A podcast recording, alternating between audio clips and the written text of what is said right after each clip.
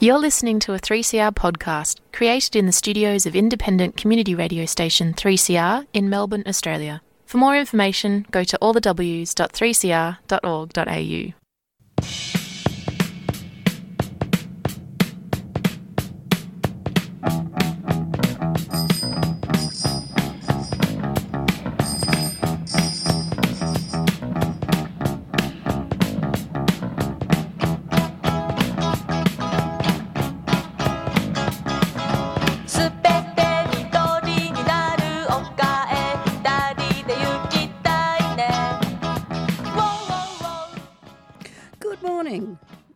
this week's edition of the Yarra Bicycle Users Group radio show from Monday, the 6th of December 2021.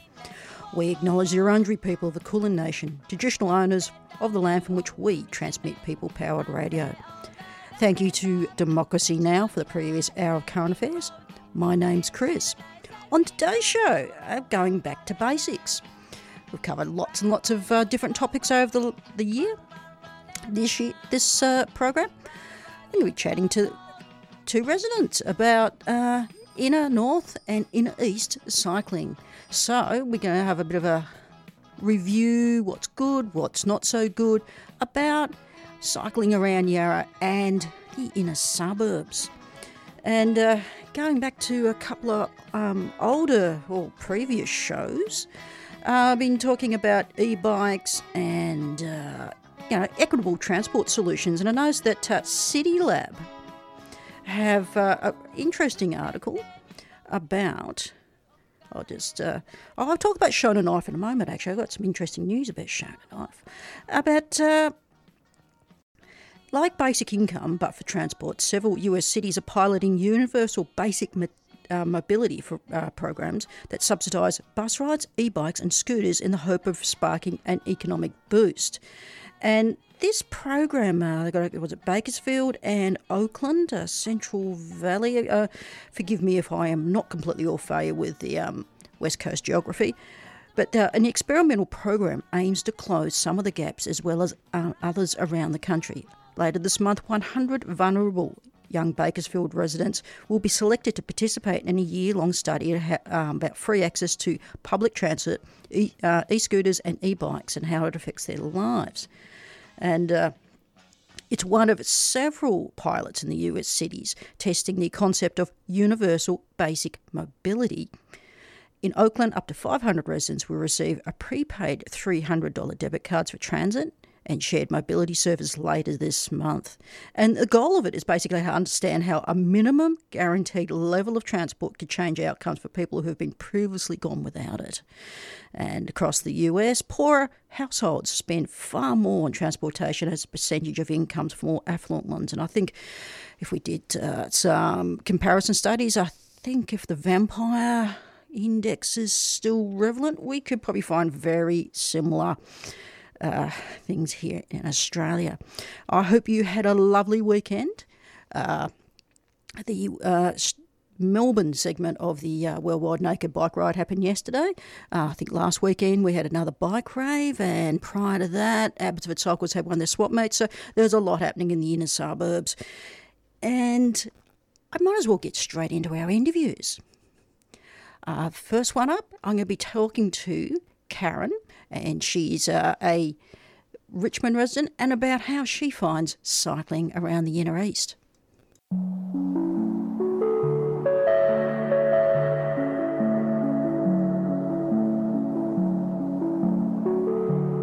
Hi, I'm, my name's Karen Hobinga. I've lived in Richmond for the last 30 years and I've ridden my bicycle around the inner city for the last 40 years. So it's quite a long time, really. Been really enjoying the changes actually. So, separated bike lanes are a revelation.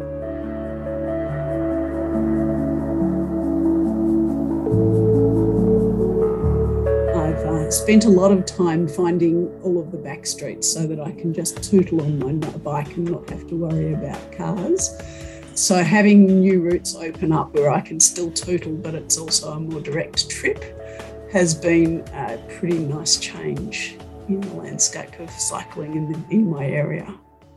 because cycling was kind of seen even in the inner suburbs and until relatively recently as something as a young, fit, brave male pursuit. And cycling for transport really shouldn't be this sort of, for want of a better expression, machismo out there activity. It's not an outlier activity at all.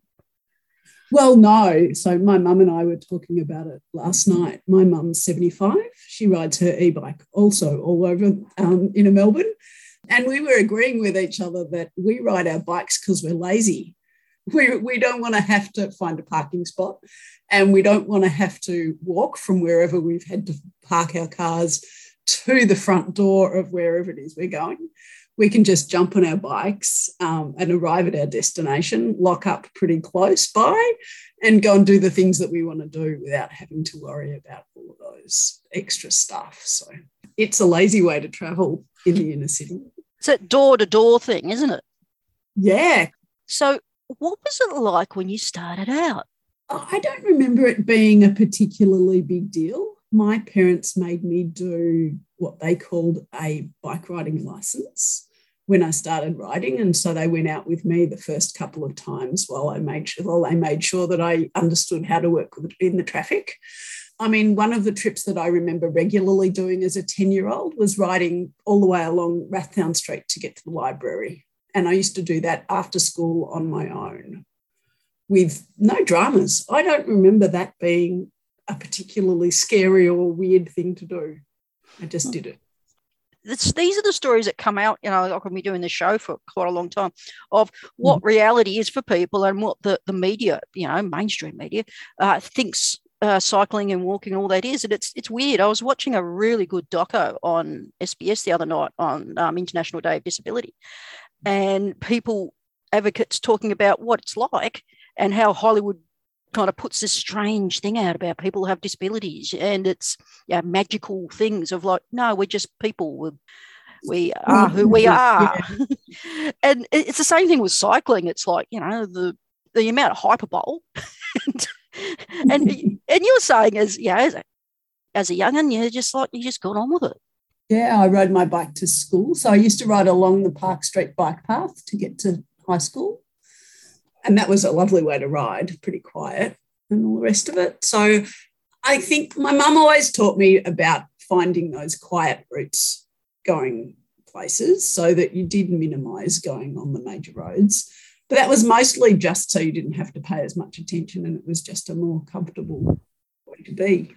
With changes, with you know, separated infrastructure coming in, have you found it? Like you'd be close to the Elizabeth Street trial?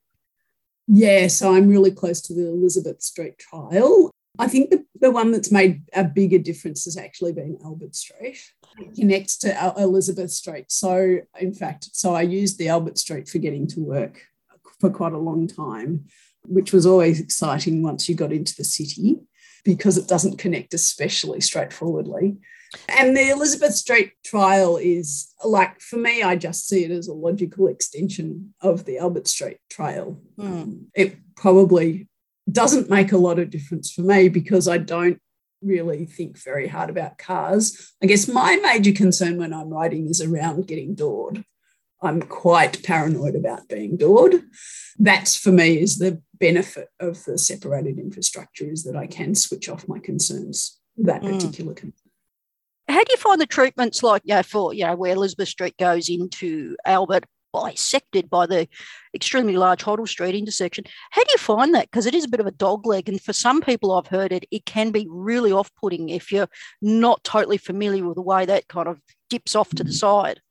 I hadn't really thought about it. I guess yeah. I, I like like I said, I was actually riding up there before there was a separated so it all was a fairly natural convergence. And I think one of the big things that, that I do as a cyclist is that I assert my lane. I'm very big on realize and on asserting to the car drivers that I have a vehicle and they have a vehicle, and therefore I have as much right to a lane as they do. So I tend to sit in the middle of the lane and make sure that they keep out of my way as much as possible with my body language. And I think when you have that attitude, it is much easier to navigate that particular section of road.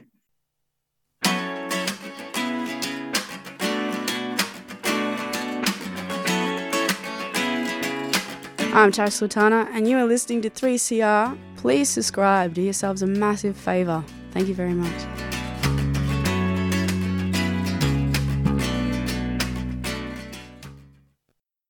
Have you found changes during COVID, like more people riding, more people out and about? Have you found that? So I've done less riding in COVID because oh, okay. my yeah, well, my um, I don't think of cycling as a thing that I do for exercise. Mm. So for me, it's about getting from a, a to B. And when you don't have a reason to go out and ride from A to B, there's no B to get to. I tend not to get on my bike as much. So I've really noticed, in fact, as we've come out of lockdown, that I'm much more likely to be jumping onto the bicycle. And that ah. was the impetus for me buying my new e bike this week. So, how have you found that getting an e bike? So, I've actually been stealing my partner's e bike for a number of years now. He wanted a new bike, and I said, Well, we should get an e bike as a family. So, we had one e bike already then this week we got a second e-bike because there were so many times that I wanted to be on the e-bike and he wanted to be on the e-bike at the same time. When we were both heading off to things together, that's going to be a lot easier now. That, that's for getting around, doing the shopping, that sort of thing. And it's also my um, my daughter is involved in a scout production that gets has rehearsals up in Camberwell, and getting to Camberwell by bicycle is a bit annoying because it's uh, 60 metres of elevation to get there. So it was always a, oh, I think we're going to need an e bike to do that one by bicycle. So we actually got a folding e bike so that one of us can go up to Camberwell with her. And then at the end of the day, after she's done all of her rehearsals, the plan is that we'll be able to pick her and the folding e bike up with a car to just make that a bit of an easier trip but at least we can knock out one car trip from, I guess, the load on the planet. Obviously, you're living in a Richmond area. How do you find you know, getting around with the bike in terms of you're saying door to door? Do you have any trouble with like you know things in hallways, or do you have a, a set space? These sort of things. People think about you know, things like e-bikes as they are can they can be large and sometimes they can be heavy in terms of you know your battery and cargo bikes and the like. What's your setup? What do you do for either storage, safe storage, and or recharging? We're actually really lucky. So we've practically got a suburban block in Richmond. So we have a rear lane and we've recently fixed up our back gate and back fence situation so that now, uh, and we have actually spent um, a reasonable amount of energy in making cycling as easy as possible to do. I realized that one of the reasons that we were often jumping in the car was because it was sort of outside the front door and the keys were really accessible and you just had to grab what you wanted, grab the keys, and you could jump in the car and go. And I realized that our cycling needed to be just as easy. And so I set up our garage so that the bikes are right at the front and you can just, and it's always, they've always got lights on them any of the other equipment that we might need to take with us is immediately accessible next to those bikes. And we can just grab our keys and jump on a bike and go. That's the sort of thing people need to hear because there's uh, lack of information and stuff. Like, every, as we know, as a car driver, everything's set up for the car driver every single mm. step of the way. But when you start thinking outside that, and thinking of a different way of getting about. It's those little things that uh, people might find just a little thing that's uh, stopping them from taking the extra step. It's hearing about how you're you're set up. It could help people like, oh, I've got a row two, or I've got a front room mm. that I may use as an office that I could use. You know, these these sort of things to worth thinking about. Yeah. And, and it really is if you can do all of that thinking up front so that it then becomes a second nature and just an, as easy a, a, solution as possible. That's a really great one. I actually have a game that I play uh, when I'm getting out out of my suburb, whether I'm in the car or on my bike. I always have a look at Google Maps before I leave because I need to know what's happening with the traffic. If there's a problem on Hoddle Street, it will impact on which direction I might choose to go in. So I tend to always look on Google Maps and I've um, recently, no, not recently, I've I've started playing a game where I, if I'm going to Carlton, for instance, from Richmond, I will check what the driving time is versus what the cycling time is, and particularly with a pair of e-bikes now, that time I'm surprised at how often the time is the same. at peak hour, it is the same time to get from the Hoddle Street end of Richmond to get down to the Burnley Street of Richmond by both car or by bicycle. So, for driving my daughter around for ballet lessons or whatever, it was fun to work out that, in fact, grabbing the bikes would make no make no difference. And in fact is sort of fun when you pass 50 cars all lined up trying to turn right into Burnley Street and you just zing past them all on the bike. It becomes a fun thing to thumb your nose at all of the drivers who are you know just sitting there. You got any overviews of like what you've seen in terms of how things have developed around the you know the inner suburbs for, for riding? Is it kind of gone you know flats and plateaus or this sort of thing? Have you have you seen like a general improvement downward sort of thing you know? I think i'd probably describe it as a slow improvement. And i'm really struck by one of the things i've been thinking about lately is just how much of yarra's bicycle transportation is or bicycle paths and network is based on a north south direction. Actually, heading east west can be a much more difficult proposition, which I find really interesting. So, yes, Albert Street's probably our best east west pathway. But when you think about Highett Street or Gertrude Street, sort of getting across from the fabulous setup that we have on Wellington Street and to get across into Richmond can actually be difficult to do. Because I was talking to uh, David, another thing to do with Yarra, and he said pretty much the same thing. It's like, because he used to live in Hawthorn, and getting across Yarra is really difficult. And, you know, there may be uh, an impetus on, oh, why don't you all use Gardner Street Creek Trail? And it's like, it's too far south. I don't think I've ever used that because I guess I tend to be moving, yeah, from Richmond across to Fitzroy, and Clifton Hill probably my most common trips but it's the east-west movement that I find most. Yeah, they got it because there was a move well over a decade ago to look at Gertrude Street, and because it's already got a lot of traffic calming sort of measures on it, I think it's difficult. You may have a bit of work needs to be done there. So yeah, it's something there that needs to be revisited because again, I hear from people about Johnson Street. You may think it's so logical to ride on that, but people find it quite intimidating. Yeah, with the bus on it is. And, and yeah. Bridge Road with some of the bluestone treatments and stuff, and it's narrow, mm-hmm. especially at the you know the older end of it. So something there, I think Council Department of Transport Vic Road should have a good think about in terms of you know how strategic cycling corridors sit under the PBN and things like that. There's there's a yeah. lot of yeah, there's a lot of work there that could be done. Well, I mean, I guess the cars have a lot of north south um, crossings that uh, interfere with cyclists getting across. Yeah. So Nicholson Street, for instance, is always there's bits in between, but they don't all connect up. So there's Nicholson Street is really hard to cross, and Hoddle Street is hard to cross, and then Church Street can be a bit annoying, and Burnley Street is difficult to cross in places. So there's I, I often use Palmer Street as one of my quiet ways to avoid Highett Street and any of the dooring problems that I might have along Highett Street. So, and I'll head across to Palmer Street and I'll go all the way down there and then just come up against the road median in Burnley Street that just stops cyclists from going across to get to the next stage of a quite a nice cycling route. What would you see that should be improved in Yarra? Basically, those east west sort of alignments, or well, I um, think those east west alignments are definitely a big one. I'm always very, very keen on having bicycle parking outside all of the places that I want to go. So I'd love to see a lot more bicycle parking as well.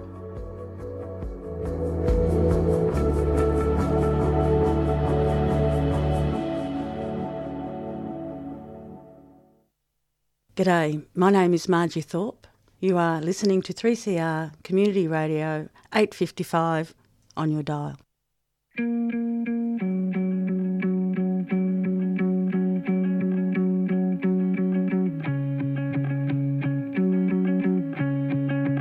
Hi, I'm David Balding. I'm now a resident in Richmond, only here since the start of uh, lockdown. So I've had all of lockdown to start exploring the streets uh, of uh, around Richmond and Yarra, and of course uh, far beyond.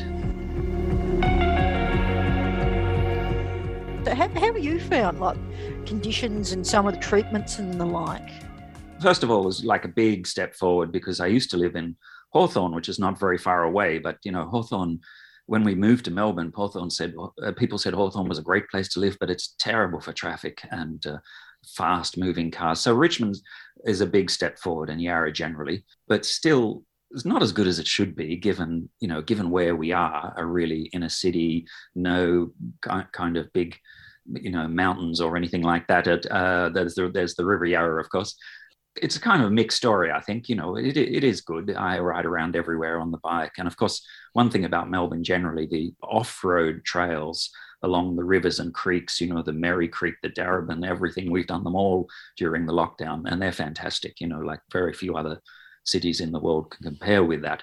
But on road, it's a different story. You know, drivers are aggressive compared to what I was used to in in London, which was where we lived before we moved to Melbourne. Uh, and I was a bit sort of taken aback at how aggressive the drivers are. But generally, I've managed to kind of fit in and find back streets, and I, I can get about pretty much everywhere on my bike, and I'm pretty happy doing so. So, have you used any of the treatments that have been put in, like stuff like yeah, the separated uh, bit on Southern Brunswick Street or Elizabeth Street trials, or Hmm. Elizabeth Street into Albert Street into the city, of course, is a fantastic resource. But we've also got another route through Yarra Park, right in front of the MCG, and coming up to Flinders Street Station. That's a fantastic route into the city. But the separated bike lanes have been great. Wellington Street, we use a lot, getting up to the Fitzroy Pool and up to Edinburgh Gardens and and, and the uh, the linear trail, you know, the capital city trail, the linear park. So Wellington Street is great. Albert and Elizabeth Street are great. Uh, you know, we're really uh, happy with those. The main Yarra Trail is generally good, though it's been very crowded during lockdown. And so we sort of avoided it at busy times. Yeah. So, how would you find like those treatments? You, you know, some of these are trials. Kind of, how do they link in though? Do they kind of like stop, start? Do they, does it kind of like, the, is it continue smoothly into your next part of your commute? I think they've been planned pretty well. I mean, I would say what we've got is good and they connect up well, like obviously Elizabeth Street leading into Albert Street is a fantastic connection. Wellington Street leads up to the um, to many other things, the the Heidelberg Road link now, and as I mentioned, the Capital City Trail. So that's all good. I think that you know they're uh, nothing's perfect, but they're they're pretty you know decent width and those kinds of things, and uh, you know so I'm pretty happy. We just don't have enough of them. You know, given a progressive council, and we've got a lot of young people and a lot you know a lot of people wanting to cycle, a lot of interest in cycling. It's sort of disappointing how much uh, infrastructure we've had, and then there have been some disappointing things as well, like some crazy street planner decades ago organized. This is not a traditional thing. This is a you know new, relatively new thing. A few decades ago, they put in these bluestone treatments on a lot of residential street to slow down cars, giving no thought to cycles. And a lot of the stones have come loose. They're gaps. Even if this, even if they haven't come loose, the stones are really dangerous for cyclists. Councils had a policy to get rid of that stuff for years, but they've hardly done anything. You know, there's one uh, near me at the corner of Bosisto Street and Bridge, quite a busy intersection. I've raised it with council a couple of times. There's stones missing. It's really dangerous. You know, it could kill a cyclist one day. That's the sort of thing that shouldn't be happening in a council like this. But also, I'm not talking about the heritage bluestone alleyways. I mean, I understand people love those, and I'm not complaining about that. This is sort of patches of bluestone that have been deliberately put in to residential streets you know, there's a lot of them. I can name, uh, you know, many streets, Mary Street and Kent Street here. There's a lot of it around, and Bosisto Street, I just mentioned, that's been deliberately put in. It's not heritage. It was put in to slow cars down. It doesn't really do that. It just endangers cyclists. You're listening to 3CR Community Radio 855 AM on digital and online. 3CR Radical Radio we have a lower speed limit on some streets, but doesn't seem yeah. to be particularly continuous. Well, we've got 40 on most streets. And, yeah, I have to say that's not too bad, though. Of course, we all want to move down to 30, and there has been a successful trial. Data's in for years now that the trial has worked well with 30K speed limits on the quieter residential streets. We're not talking about the main roads here. So it's a shame that the state government has kind of blocked progress on that in allowing the council to go ahead and, and do more of that. Uh, so generally we've got 40k, which is not too bad. There are a few exceptions, obviously on you know Punt Road and Heidelberg Road, they're faster, so I can kind of live with that. But one of the bad ones, in my opinion, is Swan Street. as you cross Church Street, the speed limit goes up 50% from 40K to 60K. And yet, it doesn't characteristics of the street don't change. It's the same width, and it's very busy shopping and restaurants and things on that eastern section of Swan Street is just crazy going from 40 to 60k. Ideally, the 40k should go right up to the railway overpass, um, and obviously we'd prefer that it goes right up to the river. So that's you know that's an area that needs more work. That and the and the Bluestone are my sort of two big uh, bugbears. And while I'm on the complaints, it was very disappointing that for a progressive council that talks about supporting cycling and so on, they've spent a million dollars or more on Highett Street where it meets church with kind of really mediocre outcomes. You know, it's old fashioned road engineering focused on maximizing car throughput. There are three traffic lanes uh, westbound on a basically a residential street that's one lane most of the way. The cyclists used to be next to a traffic island and there was a separate bike lane if you're turning left versus going straight ahead. It wasn't great before, I have to say, but it's worse now because the cyclists are kind of squeezed. It's a pretty narrow, painted green strip with a car lane on either side, traffic racing to get the, the lights. It's a bad outcome. And it's just, and as I said, particularly given that we've got this progressive council that talks about supporting active transport and so on. Uh, that was quite disappointing. I mean, they've, they've done a few token things. They've They've put a little bit of green paint, and they do have now, which they didn't have before, the advanced start for bikes. So bikes get a few seconds head start on the traffic. So that's something, but it doesn't make up for the for the deficiencies. And they actually spent a million dollars to make things worse. Hmm. That was Vic Roads money. But I also heard only from a friend of a friend that actually Vic Roads had better plans, and it was the Yarra traffic engineers that insisted on this, although it was Vic Roads money they did kind of work with the, the council on the planning, and apparently it was the council on insisted on this current design. So I heard, but uh, you know I don't know that for sure. Do you have an overall wish list or things you'd like to see done better in the future in Yarra? Big thing still dates from my time living in Hawthorn. I cannot believe there is no decent east west crossing of the river between Richmond and Hawthorn. And now I don't need to go to Hawthorn so often. It's not such a major thing for me. But you've got Swan Street, then Bridge Road, and then uh, what does Victoria Street become? Barker Road. Uh, yeah, but you have to go. Yeah. total 12 lanes of traffic crossing the river. Nothing for cyclists. Absolutely disastrous the whole way. And that seems to me to be a huge priority to have at least one of those 12 lanes dedicated to cyclists or a new bridge. I mean, the potential for really thousands of commuter cyclists from Hawthorn that could be commuting into the city and South Bank and Carlton and those kind of places, but they are deterred because they can't cross the river safely. It just, that seems to me to be really, really the most obvious need. I mean, it's fantastic that we're going to finally get the Gipps Street steps replaced and maybe also, who knows, the Walmer Street Bridge. But for me, that east west crossing to Hawthorn is more important than both of those things because of the potential for surely hundreds and maybe even thousands of commuters using that, you know, the big reduction in traffic and so on. That's the thing about like Victoria, you go into the cutting and then you kind of pop out at that awful amalgam of stuff at Barker's. And yes. Oh, I hate that intersection with yeah, it. Yeah, it's horrible. Yeah. There's no good way through Road. that. I use Bridge Road and you can use Highett Street to get down towards the bridge. But you know, once you're at the bridge, you've got no choice. Heading east over to Hawthorn, you've got that traffic light there. Sometimes you can take advantage of that. And when the traffic stops for the traffic light, that gives you a bit of a breathing space for the bikes to get across the bridge before the traffic flow starts again. You don't have that coming the other way, and that's uh, you know it should be better than that. Uh, I think the inadvertent emphasis is upon getting people to use the Gardiners Creek Trail, which is well and good, but it's over capacity. Yeah, also, but it does just serves quite a different area. You know, it if does. you're in, in central or northern part of Hawthorn, the Gardiners Creek Trail is just too far out of the way. And it is also over busy. You know, that yes. section under the freeway is too narrow. It's great. Uh, I, I kind of love that cycling under the freeway for some reason, even though it's not particularly beautiful, but it is too narrow at busy times. Where I lived more central in Hawthorn, it was just too far out of the way to do that regularly. Did you have you had a chance to use any of the separated facilities that City of Melbourne have been putting in?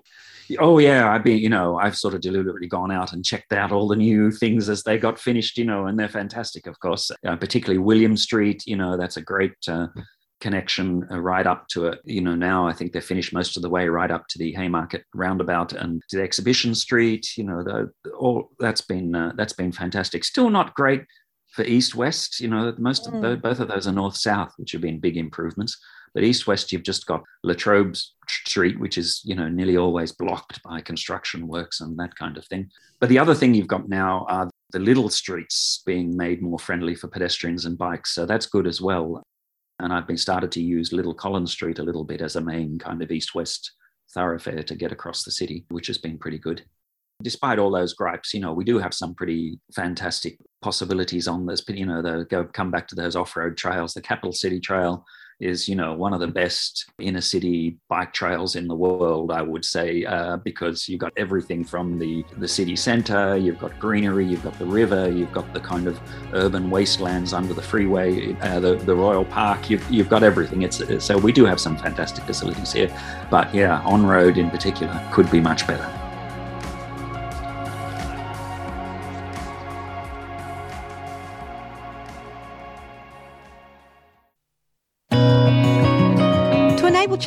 To show broad community support. Show your support for walking and cycling in the City of Yarra by appearing as a champion on the Streets Alive website, representing your local street, neighbourhood, or school. It's fast, free, and simple. Learn more at streets alive yarra.org. A 3CR supporter.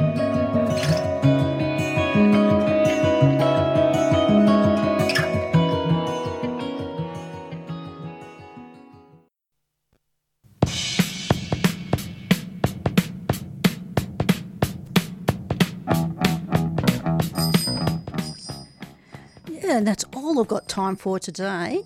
As I mentioned in the intro uh, about Shonen Knife, there's a very good article in The Guardian.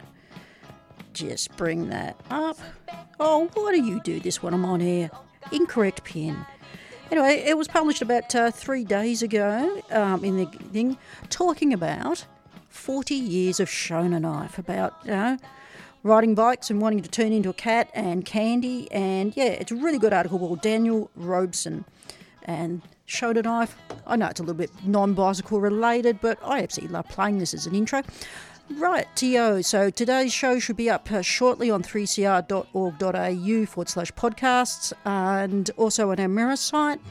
And don't forget, 3CR, we rely upon the subscriptions and donations from you, our lovely listeners. So go to 3cr.org.au and look for the subscribe donate option. Up next is Shebop, and uh, I'll be back in a fortnight.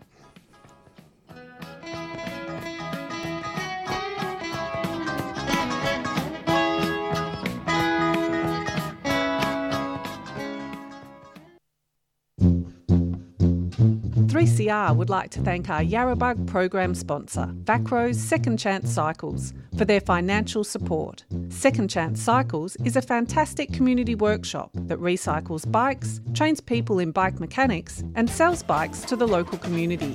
If you have a healthcare card, they'll give you a bike free of charge. To find out more, search for Vacro online or drop into the underground car park, Harmsworth Street, Collingwood, any Thursday or Friday. You've been listening to a 3CR podcast produced in the studios of independent community radio station 3CR in Melbourne, Australia. For more information, go to allthews.3cr.org.au.